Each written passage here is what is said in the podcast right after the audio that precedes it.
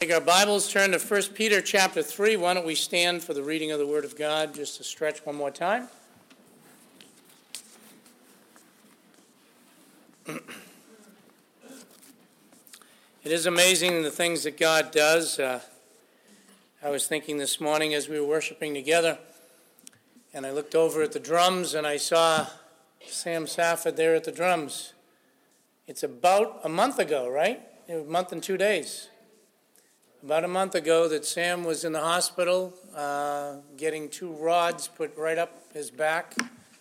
And um, amazing, amazing. And now he's back on the drums, and uh, it was, it's just wonderful to see God's grace. It's terrific.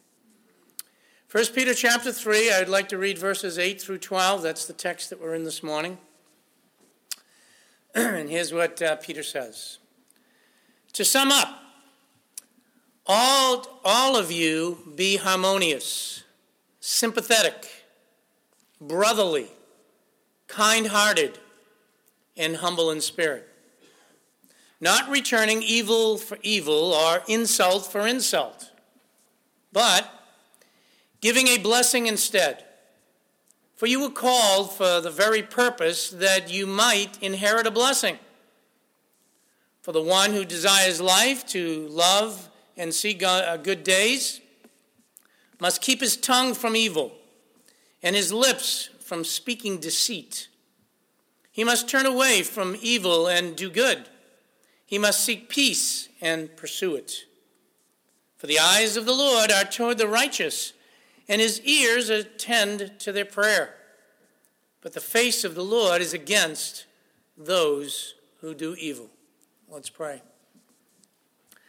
Our Father in God, it is just such a joy to rejoice and see the things that you are doing in and among our lives and our people, your people, Father, and, and, and such a joy to be able to use music and giving and interaction as a way of just uh, showing our appreciation and our love for you and being reminded of all that you've done. And we thank you for the privilege of having the Word of God. Many have sacrificed their lives through the years so that we could read the Bible today as common folk, and we thank you for that. And as we open it up, we pray that the Spirit of God would lead and guide to help us to understand your message through Peter, and that, Father, it would be practical to our living and interaction as a people. So we commit our study of the Word of God to you and pray these things with thanksgiving in Jesus' name. Amen. Please be seated. After teaching and instructing believers who they are in Christ, as this epistle has progressed, Peter moved into talking about how, as believers in Christ, we are to behave though we have a heavenly citizenship here in our citizenship on earth, if you will, and how we are to interact with one another. And he began that study in this epistle by dealing with general behavior as believers among those that we live with. And then he progressed into specific areas of behavior, particularly in the household. And in those areas, he dealt with slaves, that was those who were managing another man's affairs and were in the home and basically a hired servant. And then he talked about wives and husbands. And last week or in that, someone mentioned to me last week that we should have that study once a year just to remind us. I think we needed more than that as husbands and wives to remind us of the things that we're supposed to be doing.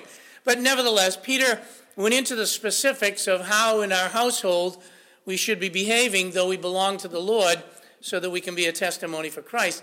And now he will address the body of believers as our interaction basically with one another.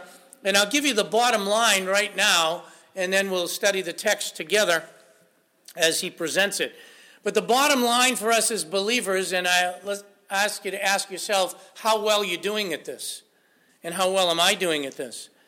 The bottom line is to pursue unity. It is for each of us to be pursuing unity, harmony, and peace within the body of Christ. I would say, as a whole, the body of Christ worldwide is not doing too good a job but that is what we are called to do. The expectations are given to us in verses 8 and 9. And we want to take a look at those that he's addressing, first of all, though I've told you who it is, as we begin to look at verse 8. He says, uh, to sum up. Now, right away, we look at this word to sum up. Is he dealing with a conclusion? Is he dealing with a transitional verse? A number of commentaries take different positions on this. Is this the same as the word furthermore as it is used in Scripture? Is it the idea of finally, where he's drawing everything uh, to a finish point? Uh, how do we understand this? It's important to the text. The word comes from the Greek word telos. That's the word that's used here. There are a number of different words that are used as we find the English here, but that's the word that's used here. And the word means the end. It means the goal that has been reached. It means the outcome of all that has been taught, the result. That is what the word really means. And in fact, it's interesting. I believe that's what he means here. What is the outcome of all of this? What is the result of all of this? And in fact, it's translated that way in a number of passages of Scripture, one of which we've already studied. If you go back to 1 Peter chapter 1, he used this expression in verse 9 when he said this obtaining the outcome. It's the same exact word, telos, that we're seeing here in chapter 3. And for some reason was translated one way in the English here and different later on. But it's obtaining the outcome of your faith. What is the outcome? What is the goal that has been reached of your faith? That is, he says basically there, the salvation of your souls. I'd just like you to compare to another passage. Go with me to Romans chapter 6, because it's going to affect what I say to you in a moment, even our understanding of these opening words that he has to say. In Romans chapter 6, verses 21 and 22, tremendous passage of Scripture dealing with the grace of God and how uh, grace abounded greater than all of our sin. And he's going on in teaching, and when he comes to verse 21, the Apostle Paul says this Therefore, what benefit were you then uh, deriving from the things of which you are now ashamed? And here it is. For the outcome, it's the same exact word, and you see it's used that way again. For the outcome of those things, or the result, is death. But now, having been freed from sin and enslaved to God, you derive uh, you derive your benefit resulting in sanctification. And here it is again the outcome of this is eternal life. And so I think you can begin to see just by comparing with a couple of passages. I won't turn there, but in 2 Corinthians chapter uh, 11 in verse 15, it uses the English expression, expression as whose end is this. The outcome of this is that. Uh, and in 1 Timothy chapter 1 verse 5, it uses the word goal. And so I bring all of that up. Why is all of that important? In our text, when he says to sum up, he's dealing with the outcome. He is dealing with this is the result. And who is he addressing? You notice he says, all of you. So we're back in 1 Peter chapter 3. The result or the outcome for all of you. All of who? He has been addressing believers. Let's not mistake that. So if you're a believer in the Lord Jesus Christ, he's talking to you. He's talking to me. And the point of the matter is this right away that Peter, as he's been teaching these people, his point is that believers, while they are staying on earth, are to recognize again, this is not our home, and whatever we do, whatever we are involved in, we represent Christ by our behavior in the world. In other words, whether he's talking about slaves, whether he's talking about wives, whether he was talking about husbands. The result of everything that he's been teaching when he's been saying, submit, submit, know your role, understand it, and live for Christ in the role. The outcome of what he's been trying to get across to them and will continue to do is that yes, we belong and we can't wait till we get back to our home in heaven. We belong to Christ. However, we are here. And whatever we're doing as believers, we are to see that the result is our behavior in all of those areas are to reflect that heavenly relationship within the mean of, means of the roles that we're playing at the time. And now he is moving out of the household into just the generalities of how we are behaving as believers as a whole with one another. So, the, the outcome of belonging to Christ and living here on earth is that all of us now, all of us as believers, and he's going to explain it in verses 8 and 9 by dealing with two things. Watch it as we study. One, our attitudes. And secondly, he will deal with the way we respond to circumstances. So he's going to deal with our attitudes and he's going to deal with our responses. He starts off in verse 8 here saying the outcome really of all the believers is this. Here is what should be found, and he's going to deal with five adjectives right away to deal with the attitudes that he's talking about. And what are the attitudes to be? You know, I've read, there's a number of books that are this way to be this, be that, be this, be that, be this. Well, here Peter is saying it. He is saying the outcome of belonging to Christ and living here on earth for all believers is to be these things. And he gives, deals with five adjectives. What is it that we are to be? And how are we to behave one with another? How am I to behave with you? How are you to behave with one another across this room? How are we to behave with believers? Not just in a family environment, but as, as believers. Number one, he says, All of you be harmonious. Be harmonious, not a word that I usually talk with, and, and we might say the word harmony, but what do you mean be harmonious? This is the word that means this be of the same mind. That's what he's looking for. He's looking for believers to have the same mind. Literally, and I love this word, to think the same. We ought to be thinking the same way. Let me just stop before I even expand on this and ask you how good is your thinking as believers? Are we in harmony in our thinking? You say, well, I have all kinds of differences. Well, hold on. That's not really what he's getting at. He wants us to be of the same mind. What is this, being of the same mind? What is this to have the same thinking? It is basically this He wants us to see that the whole in the body of Christ, the whole, is more important even than the individual. What's really important is the whole body. What's really important is the big picture, not the little picture. What's really important is that the body of Christ is more important. It's made up of individual members.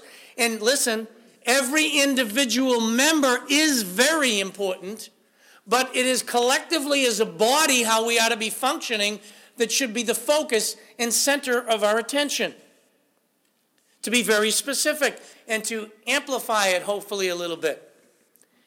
It is not just me and my ministry. You know, just a moment ago, I dismissed some teachers and children to another room. You know, they can get so focused, just like I can, or we can in here, on what's going on here, or what's going on in the Christian growth classes, or what's going on in the small groups. And we can all get focused in on our little area of ministry. That is not to be the primary focus, all of those things should be functioning together for a bigger picture so that we see that that's important. What is it? We had to serve God together. We had to be serving, listen, one another. That is to be the focus. We ought to be in harmony in that area. It is just the opposite of what society teaches us today. It is just the opposite of every tool that's almost available to us today. And I left mine in my office purposely so it wouldn't go off. You know, we got iPhones, we got uh, my Facebook, we got my this, we got I this, and everything's about me, myself, my interest, my program, my ministry. If that is the focus of the local body, if that is the focus of the body of Christ, you know what we're going to have? Disharmony. You know what we're going to have? fighting and division. And oftentimes, the fighting and division that takes place is because we don't have the same thinking. We don't have the focus of attention. Now, this does not, we talk about having the same mind, in no way is Christ discouraging individual uniqueness. We are unique. We are individual. In fact, we've been made that way. And we've been placed in the body that way. Nor is he discouraging or putting down the fact of we are uniquely gifted. Because individually, excuse me, the scriptures teach that we have different gifts in the body of Christ. He's emphasizing something else that even within individual uniqueness, even within individual giftedness, even within that concept, we all need to see the bigger picture of why we're doing what we're doing, why we've been given the gifts that we've been given, and why we are to function, and why we are meeting here together. We are to have the same mind. The emphasis is really on unity of the body. It's on the harmony and the thinking the right way. And it's the very verses that are on the side of this building and those are the first things when we moved into this building that we put up here. And we look at them, and you know, I've even had that said to me, you know, we have those verses, but we're not functioning that way. Why? Because we don't have the same mind often. Go with me to Philippians chapter 2. That was the responsive reading. When he talks about harmonious, what, are, what is he talking about? What does he want us to do? Well, here it is. And I think it's practical in Philippians chapter 2, verses 1 through 5. Therefore, it's a conclusion. If there is any encouragement in Christ, you belong to Christ, and is there any encouragement? If there is any consolation or compassion of love, if there's any fellowship of the Spirit, we say we're having fellowship. If any affection, compassion, make my joy complete. How do I do that, Paul? By being, here it is, by being of the same mind. Be thinking the same way. What is it? Maintaining the same love, united in spirit, intent on one purpose. Is not just the purpose of my program, it's not just the purpose on me, it's not just the purpose on this particular area. But it's here we're to glorify, specifically as a church, it should be we're here to glorify Christ, and as we're functioning, to put the attention on Him, not on us. To see other people come to Christ. And he goes on and, and expands on it. Do nothing. Now, I don't know about you, but I'd have to confess before you, I don't even operate this way all the time. To do nothing from selfish or empty conceit? You say, well, I always operate that way. I hope you do. That's how we ought to operate. He's practical. Do not merely look out for your own personal interests. Let's be honest. Isn't our lives usually centered around our own personal interest? What I can get, whether I like. People come and visit churches, I'm being honest. As a pastor of over 35 years, I have seen this over and over again. People pick and choose churches this way, right? I have young children. Is this church going to meet my need in my children? Well, it should, but is that the only thing you're looking for? I have uh, college and career age kids. Is it, how's the college and career age group? Of course you should want to know that. But is that all you're centered on? Whether it meets your interest? Shouldn't we be centered on things more and greater than that? I tell you where it should start is the Word of God preached accurately? Is the Word of God being taught?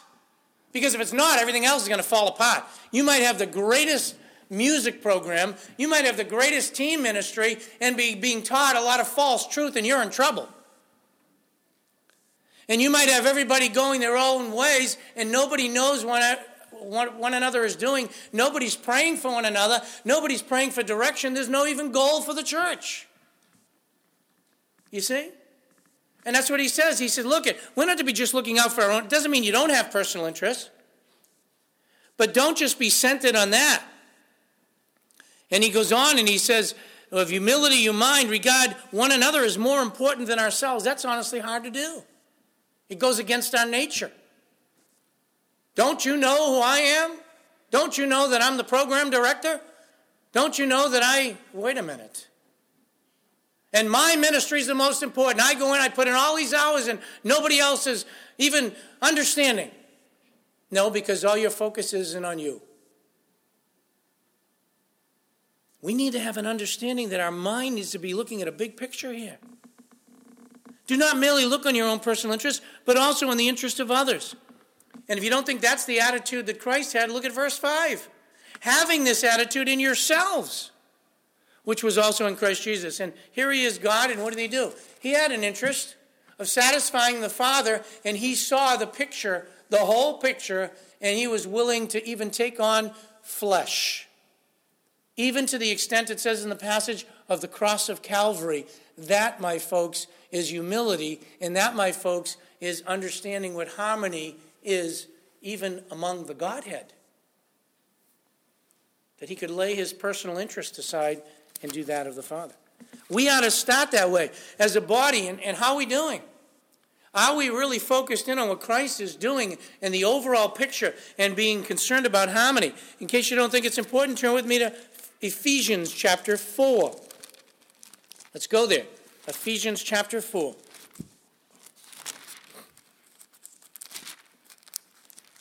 In Ephesians chapter 4, verses 1 through 6. I love this passage. Why? Watch.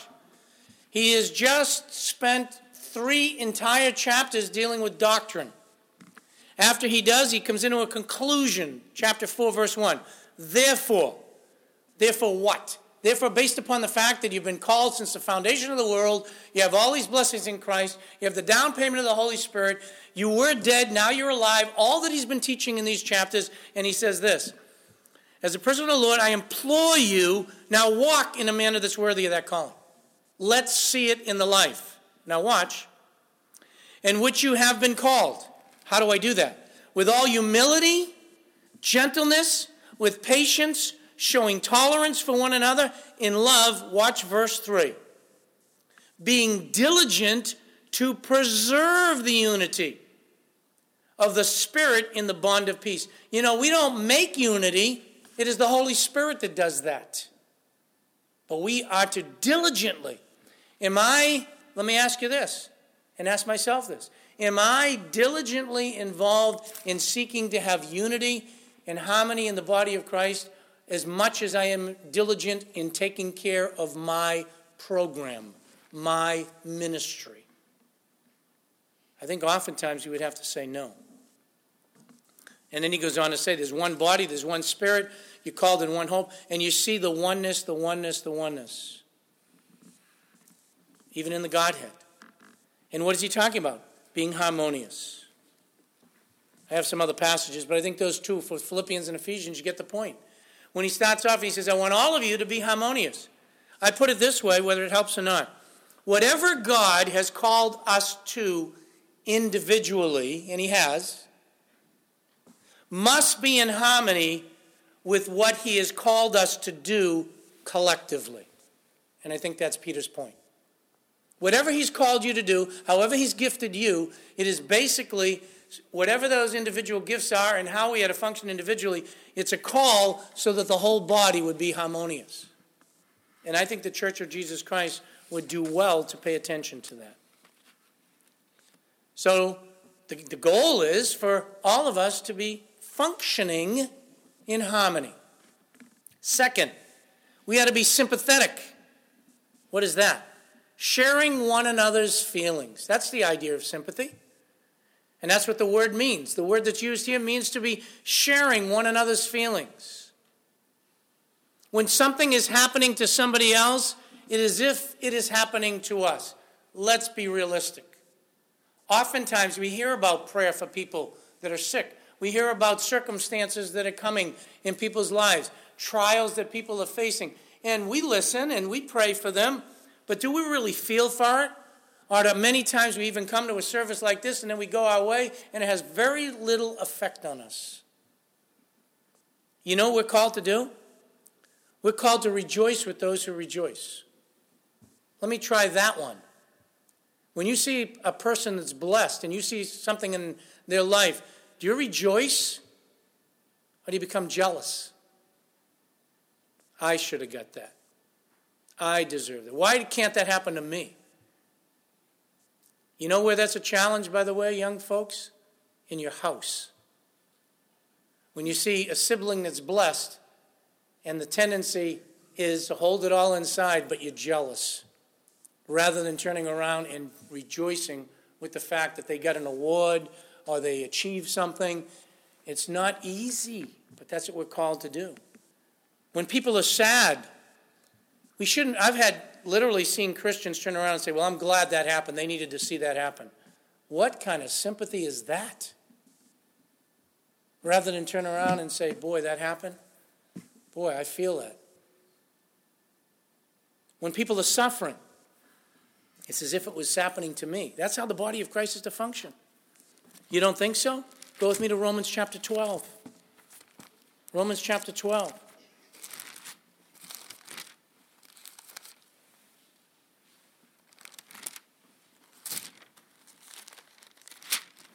In Romans chapter 12, verse 15, what does it say? Rejoice when? Come on. With those who rejoice. That's sympathetic.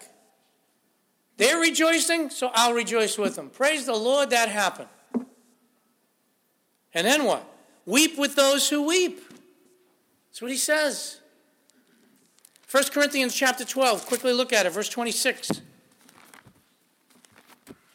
Most of you have some type of app anyway, and you're probably there before I am. First Corinthians, which is good. There's nothing wrong with that. First uh, Corinthians chapter 12, verse 26. Right? It says, and if one member suffers, all the members suffer with it. If one member is honored, all the members rejoice with it. Can you imagine how, let's start this way, Fellowship Bible Church would be if we were really functioning this way? Boy, somebody had an answer to pray. Praise the Lord! And really rejoicing in someone else's sad, and we're all entering into that. Can you imagine how the body of Christ would be in New England? This, how do I describe New England? Um, what? Carefully, okay? you know, we don't even talk to one another. We don't even want to enter into one another's lives, let alone rejoice with somebody. Are you kidding me? We don't even know our neighbors. You know where I'm going. But can you imagine how New England would be? Wow. Be like another country. And then all around the world, that's how the body of Christ is to function. And by the way, let me just, I won't turn for time. Isn't that what Jesus Christ did? You say, what are you talking about?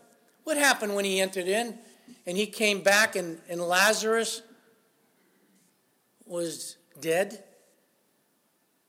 It's the shortest, listen, Here's a challenge for all you theologians. It's the, ch- it's the shortest English verse in the Bible. It's not the shortest Greek.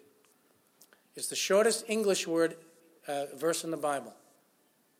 Jesus wept.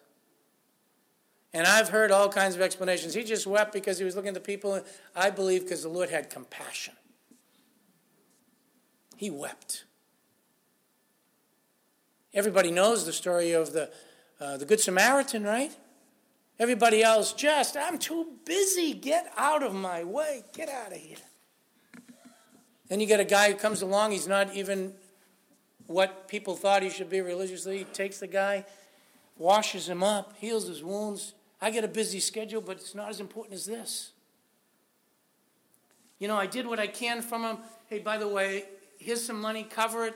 If it's not enough, let me know, I'll take care of it. That's sympathetic. That's what he's calling us to. We ought to be harmonious. We ought to be thinking the same way. I need to go on. We need to be sympathetic. We need to be rejoicing and, and having that type of thing. And obviously, the next one, brotherly. It comes from the word Philadelphia, okay, that we would say. And it is the idea of loving affection. And it's been an emphasis, this has been an emphasis of the book. We ought to be showing brotherly love. Look at it quickly, just in Peter. Go back to 1 Peter chapter 1, verse 22. Come on. 122. Since you have, in obedience to the truth, purified your souls for a sincere, here it is, love of the brethren. Chapter 2, verse 17. There it is again. Honor all people, love the brotherhood. We're in chapter 3, so we'll skip this one for a minute. Go to chapter 4, verse 8. We'll get there. Be hospitable to one another without complaint. Sorry, that was uh, verse 9. Verse 8. Above all, keep fervent in your love for one another. Why? Because love covers a multitude of sins. Where do we get there? It does overlook those small things, it doesn't carry them for five years. This happened to me, and that person did this to me. Where's the love? Love will put that away. He wants us to function in a very practical way. It's also in chapter 5. I'll stop here, though. What you've got is, he's been emphasizing that. We ought to be thinking the same way. We ought to be feeling the same things for one another. We ought to be involved in brotherly love, not just intent on our program. And even with the church, you know, we're having, and I look forward to those meetings. And personally, I'm letting you know right from my heart, I think it's helped this church to improve vastly. My personal opinion. I remember when the first one was that I started, and I did it in this room, when I opened myself up and said, anything goes, let's talk about the ministry and how we, we can improve the ministry. And that's why now, twice a year, we do that as leadership. We just sit down and say, let's talk.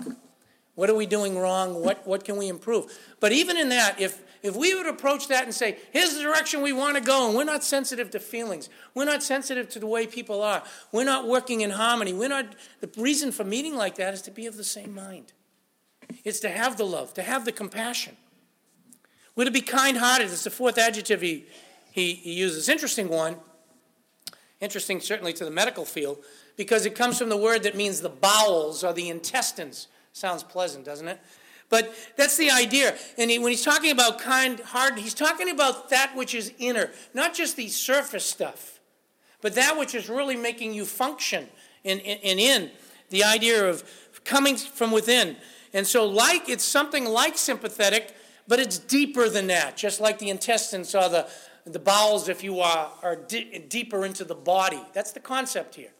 And he's saying we're to have a deep uh, tenderheartedness. Look at Ephesians chapter 4, just on this one. Ephesians chapter 4. We'll look at one of the verses. But I think you get the idea. Ephesians chapter 4 for one minute, and we'll look at verse 32. Be kind to one another, and here it is tender-hearted. And it really comes from deep. You're kind on the outside, but then deep, you really have that heart so that you can do these things. Forgive each other. How? There's the, there's the remembering, just as Christ forgave you. Uh, God in Christ, I should say, read the verse right, also has forgiven you. That's the way we're to treat one another. We're to forgive as God in Christ has forgiven us. We're to be tenderhearted toward them just like the Lord was with us. It's illustrated, I'll, I'll give you the reference without turning. I think in 1 Thessalonians, where Paul was talking about the fact, what an illustration that we can understand. Like a nursing mother cares for her child. That's this idea when it's talking about kind hearted. How does a nursing mother care for a child? Oh, that's so precious. And then that the relationship that's there. And it says that's how we ought to feel with one another. Do you feel that way with brothers in Christ, sisters in Christ? Where we're thinking the same way, where we're concerned about the overall picture? And obviously, there's the humbleness. That's the fifth adjective in the, in the, in the text. He says, We're to be humble in spirit, we're to have a humble mind, we're to think properly. I believe humility, so it's not false humility, is really to do a proper evaluation. The extremes is to have no humility at all and you think more highly of yourself than you ought. And the other situation is the other extreme is to think yourself worthless, that I'm not worth anything. That's not humility. A humble heart is, and a humble mind is one who knows where they stand. I stand in Christ. I'm free in Christ. I belong to Christ, but also sees a bigger picture and knows their weaknesses knows their strengths, that's true humility. And then yields to others and allows them to be put in the forefront, allows them and their ministry to be taken care of when it gets into practicality of ministries. So Peter gives a great challenge to all of us. Never mind if you, the last couple of weeks, you say, Well, I don't fit into the wives, I don't fit into the husbands. How do you fit into the body of Christ? Are you functioning with the same mind? Are you functioning with the same feelings? Uh, there's that brotherly love there. is the kind heartedness and humility. Then he gets into our responses, which I've only got a few minutes to cover. But he gets in, and notice the contrast, verse 9. Here's the responses to circumstances. Let me ask you this How do you respond to people? How do you respond to circumstances? How do I? We're not to do it this way, verse 9 returning evil for evil or insult for insult. I think that's pretty self explanatory. Somebody does something evil to you, well, I'll get them back, or I won't talk to them for six years. Or somebody insults you and you come right back, you get a better one to get at them because you have to win in the argument. And by the way, this is an imperative, and it's this is now a personal interpretation. I think that Peter may be saying to them, stop doing this. I think that's a proper interpretation of the passage. He, where he's telling them, you know, stop returning evil for evil and stop insulting others that have insulted you, because that is what is in the old man. It is to get back at people, it is to insult them more rather than show kindness. And it happens more in our speech. We do it to dig. The insult is to dig, it's to hurt people. And that's sometimes what comes out. What are we to do? Rather than do that, blessing is to come out of our life. That's what he says. Rather than returning evil for evil and insult for insult, let the believers function in a way that we give a blessing instead. That comes from the word eulogy. If you think of it, being prayer for me this week, I'm involved in two funerals um, coming up. And usually at a funeral, there's what's called a eulogy. Do you know what the word eulogy means? In case you're ever asked to do it, it means to speak well of somebody else. And that's usually what happens at a funeral. Somebody will speak well of somebody else. That's where this word comes from. It's the idea of praising someone, something that they did in their life and in whatever.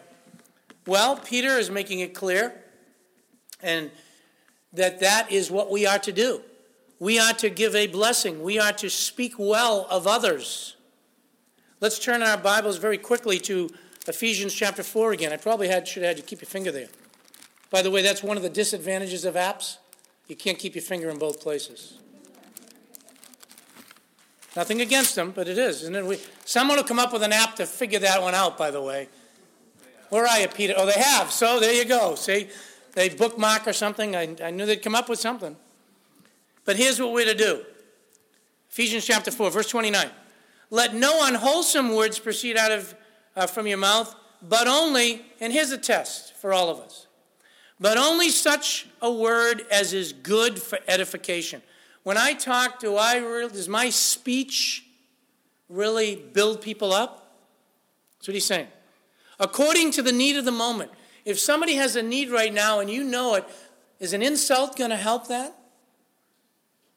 Is evil for evil going to help that? Even if they, what if somebody comes up to you and they attack you and you really can discern, you know, there's something wrong with their relationship with the Lord. Their, their heart's not right. What is the best thing to turn around and say, you jerk?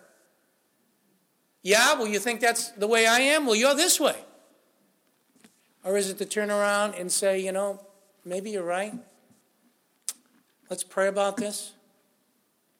Or to think about how you can help them? That's the idea. What is needed for the moment? Then he goes on. He says, so that it will give grace to those who hear. When people hear you speak, do they come away saying, that was gracious? Oh man, I hope I don't see that believer for another three weeks. Think about it. Think about it. Our words dig deep.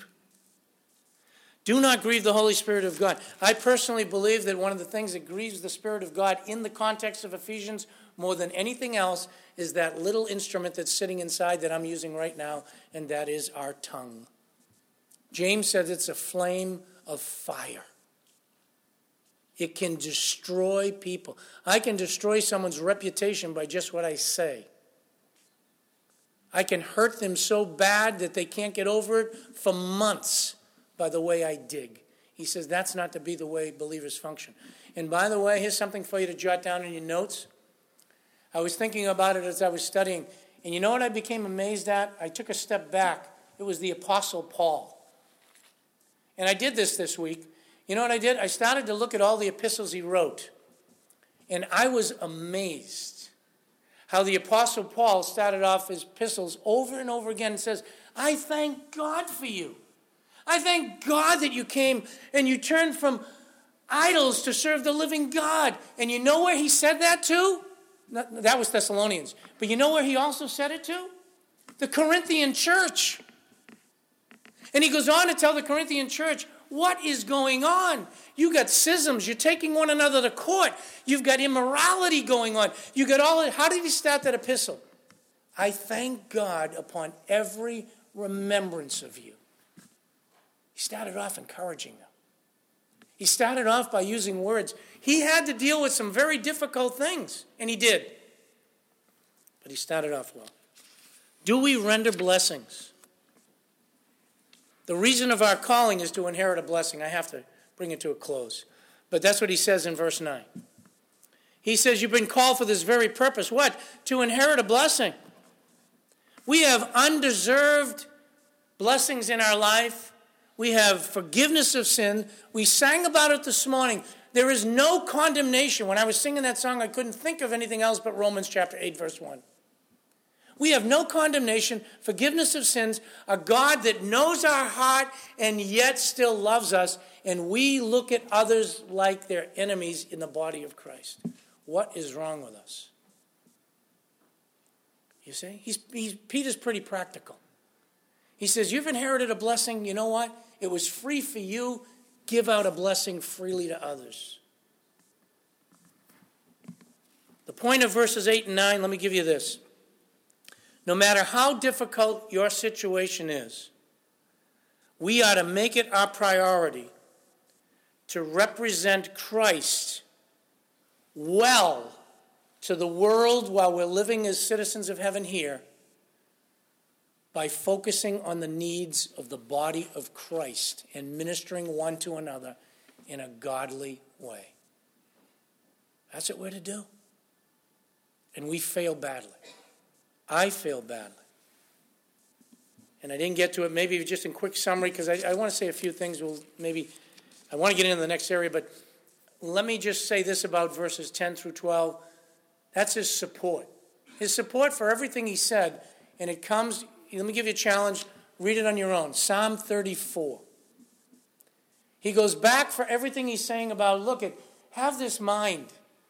Be of the same mind, folks. Have a compassion for one another. Let it get deep down so it's not just sympathy, but it's a tenderheartedness. Really love the brethren as you should be loving the brethren. And, and not only that, have a humble spirit. And no matter what they do in the circumstances, if there's an insult or if they do something evil, don't return it that way, but return blessing. And he's going to support it with Scripture. And he's going to go to Psalm 34, and there's some things that I just want to look at on that with you, Lord willing, next time. But at least take away from it this morning the goal of it all, the outcome of our being a Christian and being left here is so that the world would see us in our homes, but also in the body. Functioning in such a way that they say, they get something that I don't have. You know what it is? It's Christ. And let them be attracted to the gospel by the way we treat one another. And again, I say, I've failed you as a pastor many times. And we've probably failed one another. What do we do? Browbeat ourselves? No. Pick ourselves up, ask God to forgive, and make it a point to make this a part of what we are doing so that God would get all the glory and honor. Let's close in prayer. Our Father and God, I thank you and praise you for the Word of God. I thank you for the heart of Peter. Thank you for the insight that you gave him. Lord, we talk about being of the same mind. We talk about being tenderhearted, loving the brethren. And Father, we fail so many times. Father, we know that so often we are really thinking about our own programs, our own interests, ourselves, because that's what we know. Help us to be getting the mind of Christ, to be looking out for others, to be functioning in a way that's pleasing in your sight. For Father, we know that we'll experience great joy in doing that. And Father, we know that in our midst there's people today who have not yet trusted in Christ. Can't even begin to understand this, how it could function that way. They haven't experienced the forgiveness of sins. We pray that you'd open up their heart to the gospel because the gospel will be seen in us. And we would draw them, and then we can tell them of the hope that lieth in us so that they too would be rejoicing and know the Savior. Thank you for this time. We pray these things in Jesus' name. Amen.